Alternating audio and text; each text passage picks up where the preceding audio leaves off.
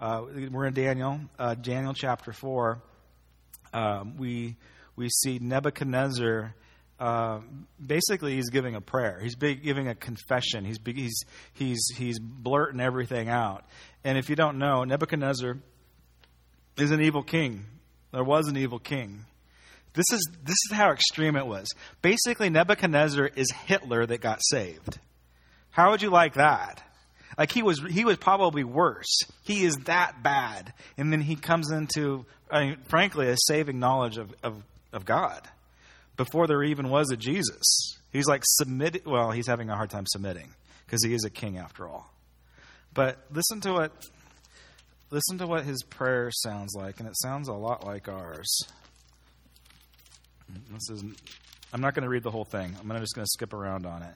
But Daniel chapter 4, verse, uh, verse 4 I, Nebuchadnezzar, was at home in my palace, laying on my bed, talking about my visions that God gave to me because I'm amazingly awesome king of Babylon. And then my amazing God came in and did this for me, and I had this incredible vision of God. And he get, the whole thing is all about him, me, my, and I, like over and over and over and over again. And the interesting thing about it, at the end of the prayer, um, like like he's, like he's probably saved, but he's still in process because he's still extremely selfish and self-centered and egotistical. And yet he's we'll just say we'll just call him a christian because maybe that's more applicable to us. And yet he's a christian. Do you know ego driven self-centered christians yet? Hang around us you'll meet some. It is i mean it's just it, it's human nature. By nature we're selfish. By nature it's all about us. It's, it's it, by nature we're introspective beings. And we have a very difficult time empathizing with other people, getting inside of other people's shoes. Um, if you're married, you know what that's like. Trying to figure out and get inside of your spouse's shoes and knowing how they feel and what's going on and what, what's motivating them and you know their past history and stuff. It's so it's so important that we begin to do this. But again, by nature, we're, we're, we pray prayers like Nebuchadnezzar. But uh, in, in seven, Daniel prays a better prayer. Daniel is oh my gosh, he's so cool like like he's amazing. We don't even have any of his garbage in the Bible. We have none of his junk. We have none of his failures. Like he didn't, as far as we know, he didn't mess up. And yet he confesses his sin to us in his prayer. And not only does that, when he prays, he prays, Well, Lord, would you save us? God, we, re- we repent of our sin. God, would you come in and, and, and rescue us? So the language in and of itself has changed. And so I want to, like, we are to petition for God for our specific needs. We are to ask. But how does Jesus teach us to pray? Does he say, My God in heaven? It, it starts with our God in heaven. And so I, I, we're just, I'm going to push on us just to get the, the focus off of us, off of you, off of me, off of I. Get, get the focus off of that and get it onto us, my family my relationship, not, you know, how my wife is treating me makes me feel so sad, right? Do you see what I'm saying? Because we're, you know, Mako and I are a team. Trust me, we don't always act like a team. But when she submits to me and obeys my will, then we're doing really good, right? We just we're in a good spot, you know, when she finally straightens up and does what I say.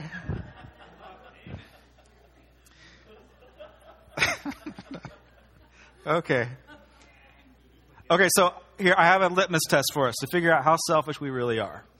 I, I gotta, you know, well, I'm not really selfish, Josh. Well, let's do a little test. Let's figure. Let's let's do a, a little spiritual, you know, exercise right now.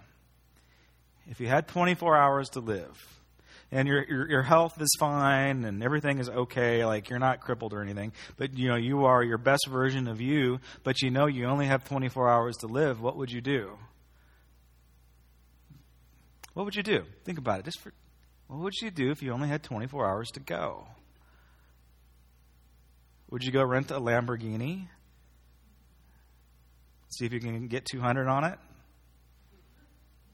Would you go skydiving? Do we have any kids in here? Okay. Uh, I'm, I'm, I'm, not saying this for shock value. I'm, I'm saying it because it, it's going to apply to the message. But would you get yourself a high end male or female prostitute? Right? You don't have to worry about STD or anything like that, but pleasure, right? Would you, would you take that opportunity to get, you know what, I'm going out, so I might as well go out having fun? Uh, would you party? Would you do drugs?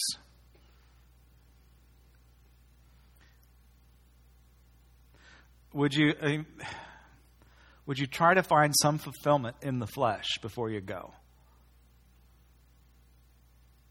Would you ask somebody for forgiveness before you go? Would you try to connect to a lost loved one or a family member?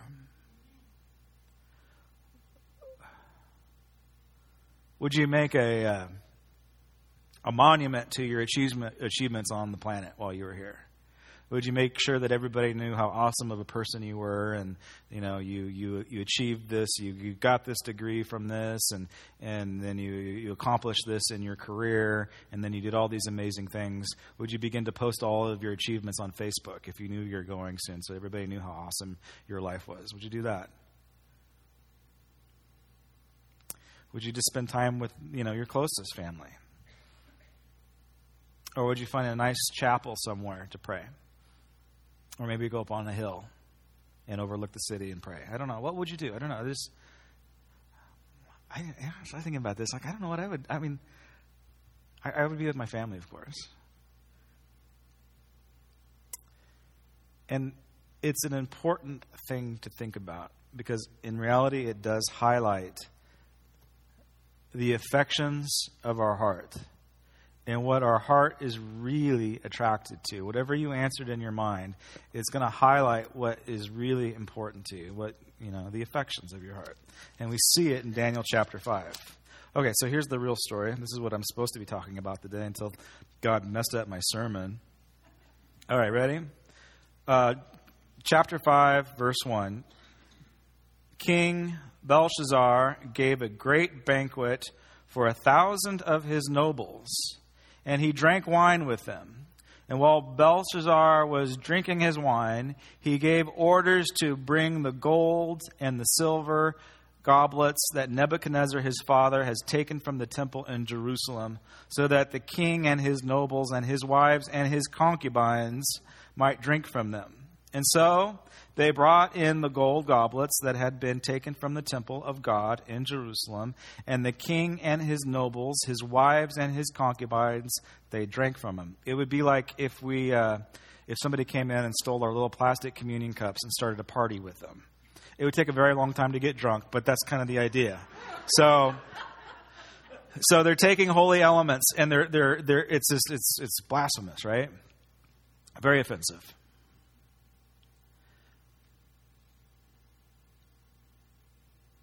As they drank the wine and praised the gods of gold and silver, bronze, iron, wood, and stone. All right, so what's the big deal? Kings have parties all the time, but this is a different type of a party. And this is where I get to really, like, you know, okay, I'm a, I have a useless degree. I have a history degree. It's great at cocktail parties, and it's going to pay off right now, right? It's going to pay off big time right now. Because what we don't see is we don't see the historical context of what's going on, what the motivation is for this wild party. This is a crazy party. I mean, it.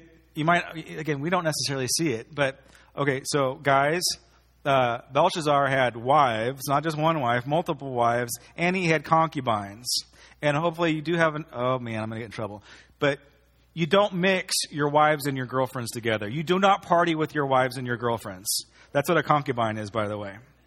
And so, I mean, we know this in even ancient times. You don't do this. You don't let those, you don't, you, you keep your, you keep that type of lifestyle in, in compartments. You, you compartmentalize it. And so Belshazzar is this, he's, this is crazy for him to put his wives and his concubines in the same room together. Right? Remember what it was like when you had two of your girlfriends in the same room together? How well did that go over? And, and so this is what's going on. And the very, I mean, and he takes the, the plunder from Jerusalem, from the temple. Like, um, by the way, if you're reading this, it says that Belshazzar is uh, Nebuchadnezzar's son. It's not quite accurate. It's like his great great grandkid or something like that, because uh, we're we're 22 years after Nebuchadnezzar's death. Um, the you know the evil king that got saved. So this is this is one of his descendants, and so the the kid takes those holy objects and he defiles them. He takes that, that display, that symbolism of conquest, that symbolism of granddad's wealth, the, the, the symbolism of his family's lineage, his family's success, and he flaunts it. And he's, he's just, he's, he's making a mockery of it. And at this time, he should know by now that the God of Israel is a good God, and yet he is, he is, they're toasting they're, they're, they're, in their own way, they're giving sacrifices to these other, not even gods. It's gold, silver, iron, wood, and stone. These are the things that they're, that they're toasting to. Like, these things are awesome for us. Let's toast to these things. And what we know from you know idolatry in the Bible, they, those things don't speak. And what it symbolizes, it symbolizes a, a, a, worship of economy, a worship of finance, a worship of of making it on your own. Uh, I mean, we even came out of the Stone Age at one time, right? We did it within our own abilities, and, and we, we made stone tools, and then we made wood tools, and then we came iron and bronze, and like we're amazing creatures. We've done amazing things within our own abilities, and we have the tendency to worship what we can do we worship things and we build things in our own image. We're really good at it, and that's what and that's what he's doing, and that's what he's worshiping. And um, but what we don't see in the Bible, but what I know because I'm a big history geek, and again, this is the payoff, is that ten days prior to this giant wild party. The Persian army just destroyed the Babylonian army. 50 miles away.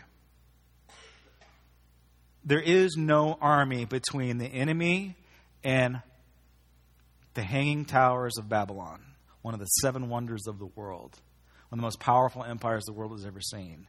There is, they, there is a heavy, dark cloud hanging over Belshazzar's head. He knows enough. His time is limited that it, within days, maybe even 24 hours, most likely he is dead. And this is how he chooses to spend his last remaining hours on this planet. He throws a big, giant, wild party. Would you do that? This is what he does. Like, I mean, he knows enough. Like, they're not just going to vote him out of office. They're not just going to, you know, send him off to, you know, Club Med somewhere to live out the rest of his days. No, no, no. They're going to kill him, and they're going to kill him slowly and painfully, and they're going to make a big giant statement out of it. He knows he's going to be, he's facing the most difficult thing he's ever faced his entire life. And this guy is partying. What do you think the motivation is for that? Like, I, we don't know. We just kind of have to guess. Is it like he just doesn't care, so he's going to have a good time? That could be that could be true. It could be like his attitude could be like, you know what? You can't tell me what to do. I'm going to do whatever I want. I'm I'm okay. Like my gods are going to step in and they're going to rescue me, and I don't need these. I don't need this Yahweh guy. I don't need this Hebrew God because I am the king, I am the God man, and our gods are better than your gods. We don't know exactly what it is, but what we do know is that Nebuchadnezzar is a man that is plagued with pride. Enough pride that he's even uh, apathetic towards his own demise, towards his own death. And death has a very powerful impact on, again, highlighting the things that are within, that's within our heart. Now, do you see what he does? Do you see what like again, I'm like, wow, I don't think I would party. But what what is really important to you? Do you see what's important to him? It's like his ladies are important to him. He's got them all in the same room together. He's got his concubines and his wives. Do you ever see this? Uh, this is I'm going to geek out on you. There's this art film called Raise the Red Lantern. Remember Raise the Red Lantern? It's so it's so cool. It's a Chinese film, so you have to read subtitles if you want to watch it. So that probably disqualified half of you right there. Um, but the idea is is that you know you've got this guy, this this you know this Chinese uh, emperor. He's got all these wives, got multiple wives, and um, like they literally kill each other. Like they're so competitive. Like whoever gets to sleep with the emperor gets to run the castle. And so it's like it's like it's a toxic thing to have more than one wife. It's a toxic thing to have wives and concubines. I mean, so you get the picture, right? But he doesn't care. He's like, here's all my ladies. Just think about the rappers that have all their ladies in the hot tub with them. It's that type of mentality. It's like, look, look what I can do. Look at, I made somebody laugh. Look at, look what I can do. And then, you see, the affections are for this the meaning of life, the significance of life, for most of us, again, we're judging the party, right? And we're judging this guy that has all these ladies. But the impulse, right, is, is a romantic one. Even though his, his, his, uh, his, uh, his expression of this need that he has, this romantic need, is all blown out of proportion because he's got all these ladies on him. But it's the very same need and desire that, that we have inside of us. And sometimes it really, really messes us up in that if we put our hope and our identity and our significance into notions of romance, if we pull the dumb Jerry Maguire move, and if we think that we will be fulfilled by somebody else's love towards us, I got some really bad news for you. It ain't going to work, right? Right, honey? it doesn't because we're human we're going to let each other down but there is this there's this divine connection almost like a divine spiritual uh, lie that says if you connect with an individual then you will finally find fulfillment and it's just not true. Fulfillment comes from the lord only. Belshazzar doesn't have the lord. He's got ladies. What's the other trap? The other trap is the it's the what can I do with my own abilities? What can I do? What wealth can I build? It's materialism. That's why he's parading the gold. That's why he's that's why he's bringing out all of the objects of great granddad's conquests. He says, "Look what we can do. Look what we have accomplished." And so here is my accomplishments, and I'm putting them on display, and we're going to party with them. And so this is where I find my identity. This is where I find the significance, and we do the same thing here and now. Look at the look at the cool car I drive. Look at you know look at the degree I've got. Look at the promotion I'm getting, and it's all again it all turns inward and all about me and all about I and, and all about that expression, and uh, it really comes out when you're faced with the inevitability of the end of your life. And then he does something, you know, the, the very, you know, offering the sacrament, offering, you know, toasting to the gods. Because the other impulse that we all have when we're faced with the end is that connection to something beyond the grave, a religious experience. And the religious experience can be a good thing or it can be a bad thing. Our church is, our tagline for our church is relationship, not religion, right? Because we know that religion is mean, it's controlling, it's manipulative, it's divisive, and it says that if you are a good boy and if you are a good girl, then you're going to earn God's love. And that's just a lie from the pit of hell. We have God's love unconditionally. The only thing that we can do to make God happy or to please God or to get God's favor is just to increase our faith. And He's cheering us along. He wants us to be, wants us to continue to walk in faith, to stretch that faith muscle as best we can. That's the only way that we please God. We don't please God by doing good deeds. Good deeds flow out of our ability to believe, to actually believe this stuff, to actually believe it. I want a bird trail real quick. Is it bird trail? Is that what they're called? Rabbit trail, bird walk. Um, this story. Oh, let me let me read the next part of it. Do you know what happens next? after this big giant wild party? Okay, verse 5. Suddenly the finger of a, hand, uh, of a human hand appeared and wrote on the plaster of the wall near the lampstand in the royal palace. The king was watching the hand as it wrote. His face turned pale, and there was no, and there was, and he was so frightened that his knees locked together and his legs gave way. The dude passed out. Keep in mind, he's 24 hours away from somebody dismembering him and torturing him slowly. But this makes him scared? This makes him pass out?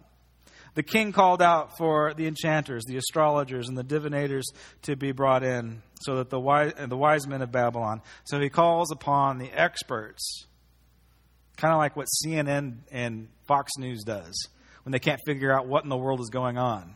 They call in the experts. Let's get the political advisors in here and cultural people, and they'll tell us what's going on.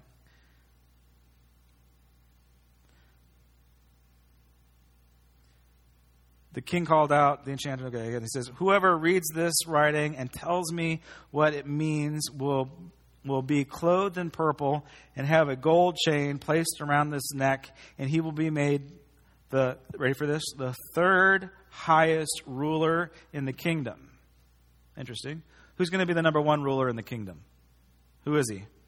He's a uh, Belshazzar, right? So who's number two? Do we know? We don't know. But number three is who's going to be whoever reads this writing. Of course, you know, it's Daniel. Then the king and the wise men came in, but they could not read the writing or tell the king what it meant. So King Belshazzar became more terrified, and his face grew more pale, and his nobles were baffled. Okay, so this is a great story. Have you ever heard the term, the writing is on the wall, the handwriting is on the wall? This is where we literally get that term that we use in our vernacular, in our English vernacular. Handwriting's on the wall. It's over with. It's done for.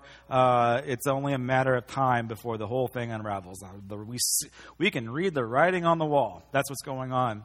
Uh, this little story uh, for this is where we're gonna we're, we're gonna rabbit trail here because this is important. I believe in the authority of the Scripture. Uh, for years, uh, Bible critics have said that the Old Testament is all myth. The story of Daniel's in the lion, lion's den, it's all like it's like an Aesop fable. It's all made up. The fiery furnace, same thing. Some you know some writer made up this really cute story to scare kids into reading their Bible. And they, they said, and this one they definitely have said that too. Like this handwriting on the wall thing, made up fairy tale. Why? Is because there is no Belshazzar. For years,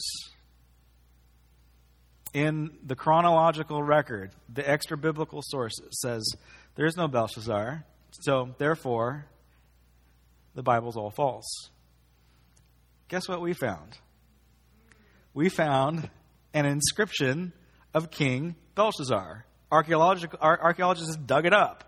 Like, uh oh, what are we going to do with this? I guess we could either hide it or I guess the Bible's true on this one. And so this is, this is the actual literal story. Belshazzar is technically not a king, he's the prince because his dad lost his marbles and ran off half naked into the desert. And so the kid took over. So technically, his dad is the number one, Belshazzar is the number two, and Daniel will become the number three. Isn't that amazing? None of the Daniel is so full of stuff that it's just extremely accurate. It's so scary. Uh, this is uh, these stories happen between uh, 600 to 5, you know, 50 BC, and so that's when we believe that it was written down. And yet, Daniel's prophecies are so accurate and detailed that Bible people think that, oh, it was written 100 BC. And we don't know what to do about the Roman Empire that he predicts because that's kind of problematic because we have, we have primary sources that, that predate that. So we'll just say that that's coincidence. So, how he predicts the Roman Empire, that's all coincidence. That's how they chalk it up uh, this whole thing, how he, he predicts Jesus is entering into Jerusalem on the day of Palm Sunday, that's coincidence too. That's how they do it, folks. Anyway, so that, that so we should believe this stuff. I mean, it validates itself, but, but more so, man, you should just get into the presence of God and know that it's real. Like you feel his sweet presence. You're like, what is this? I mean, even look at, um, okay, look at Belshazzar's reaction. Like the guy's gonna die, and he knows he's, he's gonna die. And so his, well, let's, let's have a party. That's his thing. I don't know what your thing, but that's his thing. But when he gets into the presence of God, his knees buckle, and he and, and he's like it, the, the, it's, the, it's, called the fear of the Lord. He experiences the fear of the Lord. There's something of, see, we all have a spirit. There's something about his spirit that is like, oh my gosh, this thing is real. And he's terrified. And, and the blood runs out of his face. And this is what is said on the wall. These are the actual, this is the actual writing. Mene, mene, tekel, parsin. Mene, mene, tekel parsin, like these magic words that nobody could read. Nobody could understand the language. Maybe it was Hebrew, we don't know. But it's like, you know, Mecca, Mecca, hi, Mecca, Heidi ho. It's like, what in the world? And this is, this is what it translates. It says, Mene. It's like, your days are numbered. Your days are numbered. Tekel, you have been placed on life's scale and you have you have been found wanting. You've you've partied way too hard. You've had way too many girlfriends and wives. You've uh, you you you rejected all of the the good things that great granddad did. You you you knew the truth and you rejected it. So you've been found wanting. And Parson or, or Peres, uh, you're dead. So basically, Daniel walks in. He's like a cool cat, by the way. He's like nothing really rattles Daniel. He walks in. He's like you know you know he's like stepping over you know drunk people and you know like it's like like he's crashing the party, right? He's he's a, he is like the ultimate party crasher. He walks in. He's like, whoa, okay, um, woo, um, and he walks in and he just reads, oh, oh mene mene tekel parson, and he looks over to Belshazzar. He's like, dude, you're screwed. I mean, that's it. You're done for, man. You are done for. And then he opens the wound a little bit more, pours salt, and then he pours lemon juice into it. And this is what he says. O King, this is verse 18. O King, Most High God, the Most High God gave your father, Nebuchadnezzar, eh, not literally father, great great grandfather, sovereignty and greatness and glory and splendor because of the high position he gave him. Where did Nebuchadnezzar get his power? Who gave it to him? God did. Wrap your head around that one. All the peoples and all the nations and men in every language dreaded and feared him. Those the king wanted to put to death, he put to death. Those he wanted to spare, he spared. Those he wanted to promote, he promoted. And those he wanted to humble, he humbled. But when his heart became arrogant and hardened with what? With what? With pride, he was deposed. And right now, he is a believer, folks. He was deposed from his throne stripped of his glory. He was driven away from his people and given the mind of an animal. He lived with wild donkeys and he ate grass like cattle, and his body was drenched with the dew of heaven until he acknowledged that the Most High God is sovereign. You know what that means? He's in control. Nebuchadnezzar is not in control. He is. God's in control. He is sovereign over the kingdoms of men, and he sets over them anyone he wishes. But you, his spoiled great great great grandkid, O Belshazzar, have not humbled yourself, though you knew all of this. Do you see what is going on? It's like, you know, you knew better, dude. You knew all of this. It was modeled to you. It was taught to you. Uh, Great grandpa made you go to Sunday school, and yet you chose to defile the communion elements. You chose party over the chapel.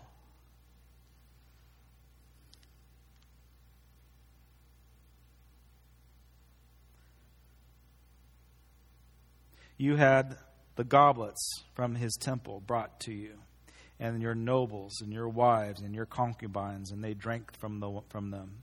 You praise the God of the gods of silver, gold, bronze, iron, wood, and stone, which cannot see or hear or understand. But you did not honor the God who holds you in his hand, who holds your life in his hand. Therefore, he sent this inscription to you. And he tries to pay him off. Daniel says something very interesting. He says, um, uh, I don't want your gold and I don't want your money because you sent in, hopefully you get this, Belshazzar. You sent in your advisors, you sent in the experts to try to inter- interpret what was written on the wall, and they couldn't do it. And you know why they couldn't do it? Is because it's God's word, and you were too dense to understand that that was God's revelation.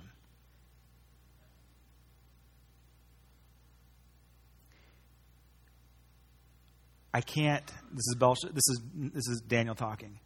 I can't take money for this because this wasn't this information, this knowledge was not given from man. This was given from God to man, and he didn't get it. And he says, Anyway, I've already served a bunch of kings, and you're just like one of the last. So I've been there, done that. I don't need your money. I don't need the prestige. I don't need to be number three, number two, or number one. I am completely confident in who I am in God. That's what he's saying. I said, dude, if you only would focus on God's written word, you would have been okay. If you only would have submitted yourself instead of, you know, following the desire the desires of your heart, right? You hear this in our culture, right? Just follow your heart. Just follow the desires of your heart. You know what Proverbs says about the desires of our heart? It says that the desires of our heart are desperately wicked. They're going to want a false uh, uh, sensuality, a false romance. That's what our desires of our heart want desires of our heart are going to want more wealth. Where's the root of all evil come from? The love of money. And that's what he loved. He loved the love of money.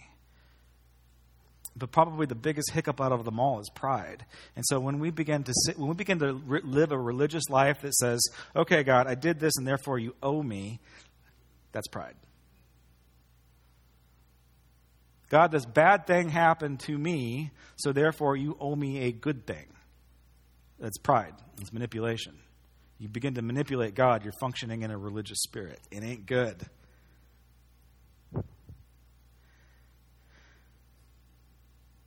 I think what is most interesting to me in this story is is his response when he sees this specter of a hand begin to write, right? like the dude passes out. He's probably for the first time, he experiences the presence of God. And his body can't handle it. Again, Daniel walks in, he's like, he reads the wall, right? Just like Daniel has always done. The whole situation with the fiery furnace, although he wasn't put in, like he was involved, he didn't freak out. Daniel didn't freak out there. When Daniel was put under this huge amount of pressure to interpret the king's dream, Nebuchadnezzar, like, like Adolf Hitler. It's like, okay, you have to interpret my dream. Not only do you have to interpret it, you have to actually tell me what I dreamed. And Daniel doesn't lose it. He's like, so cool. He's like, all right, Lord, all right, guys, let's hit our knees, let's pray, let's just see what God does. Like there's this peace and there's this calm. Like he faces this and he faces these dreams and he, he comes out on top. Like the, he gets thrown into the lion's den. He doesn't tell us that he was freaking out. Like you and I, if we face these things that Daniel had to face, we would be freaking out, right? Would we not? Unless you're like the lion whisperer or something. Like you just be freaking out and yet he doesn't do it. And he's got this consistent history of just being solid and being steady because he's always been grounded in the Word. He knows what the Word of God says, and he's confident in that. He's, he's getting letters from Jeremiah, and he's confident in, in Jeremiah's letters and Jeremiah's prophecies, and he's beginning to, to teach these kids. But, okay, so there's two groups that I want to talk to today. There's like, there's the Belshazzars. The Belshazzars like like if, if this is your last 24 hours folks don't don't do don't do what he did don't party because the writing's on the wall and it says dude you're screwed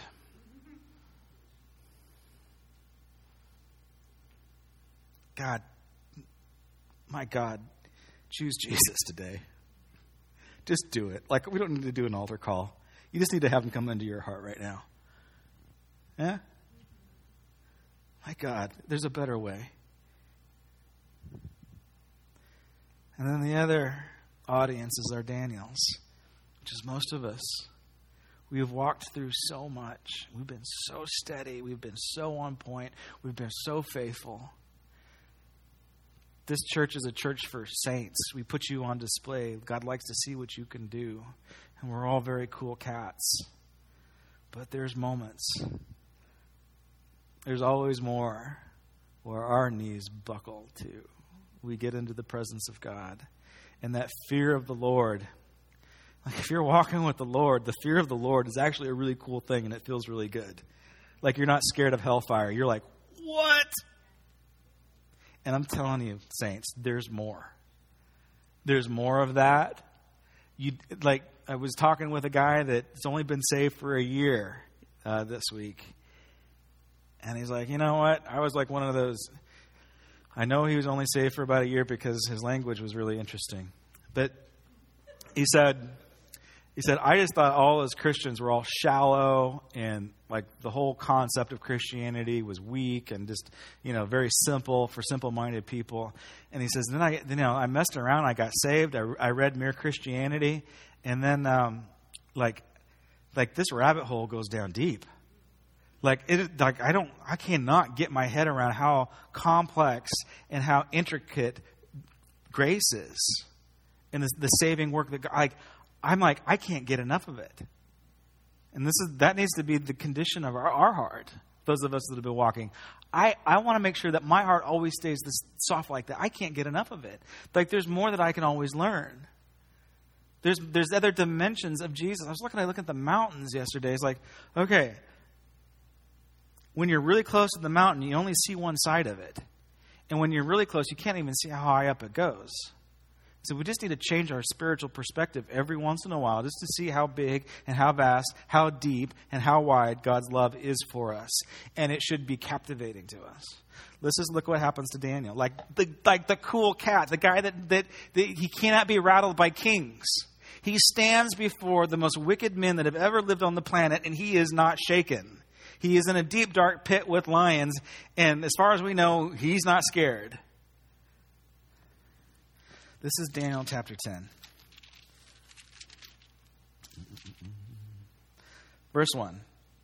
Oh, yeah, by the way, he served at least four kings and in two empires, two world empires. Verse 1.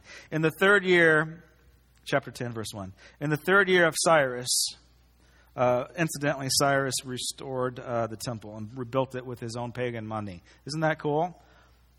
Let's pray that. God, give us some pagan money to build stuff. Amen?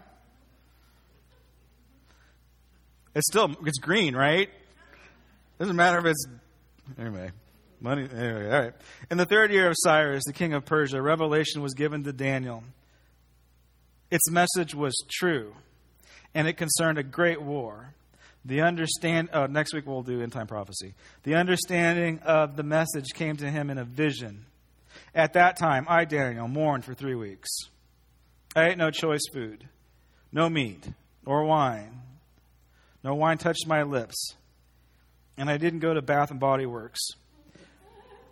At that time, until three weeks were over, on the fourth, on the twenty-fourth day of the first month, I was standing on the banks of the great river, the Tigris. I looked up, and there before me was a man, dressed in linen, with a belt of fine gold around his waist. His body was like chrysolite, and his face was like lightning his eyes like flaming torches, and his arms and his legs like the gleaming of a burnishing bronze, and his voice like the sound of a multitude. Same type of language, almost word for word, comes up in Revelation. The voice sounds like a rushing water, as, it, as John describes it.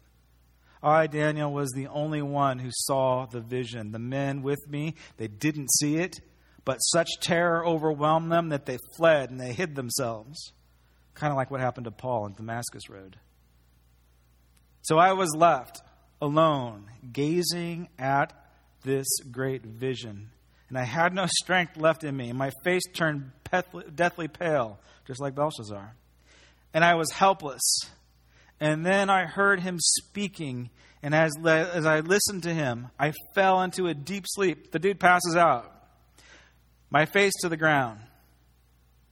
A hand touched me and set me trembling on my hands and knees.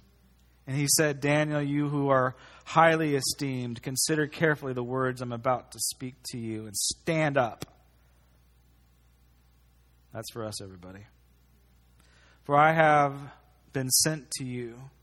And when he said this to me, I stood up trembling. And then he continued, Do not be afraid, Daniel. Since the first day that you set your mind to gain understanding, you ready for this part? This is not fun, everybody. And to, ready? Humble. Humble yourselves before your God, to strip out your pride, to strip out your bitterness, to strip out your, uh, your, your, your right to be right.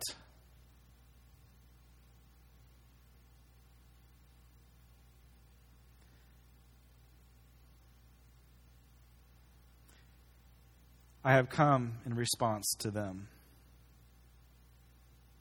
See, this is the difference between the two hands. When we humble ourselves, and we put our mind to gaining understanding and truth, when we're dedicated to God's word, a hand will come. When we're in the midst of our brokenness, when we're in the midst of despair, when we're, we've got that dark cloud on the horizon, when the enemy is at our gates, when we've been walking with the Lord, the hand comes not to write something on a wall saying, right? The hand comes to encourage us to stand up in God's truth. To encourage us to say, keep on going, you can do it. To encourage us to say, don't give up, I am with you. I have always been with you. I, I, was with your friends in the fire. I was with you in the darkness. I was with you in the dream seasons. I was with you through, through four kings and two empires. I'm going to be with you again and you get the opportunity to feel my glory pulsate through your body. And this fear of the Lord is a good thing because that's where wisdom and knowledge really comes from. And it's exciting. The fear of the Lord is really exciting unless you've been partying with concubines and getting drunk on communion wine and making monuments to yourself. All right, get the band to come on up.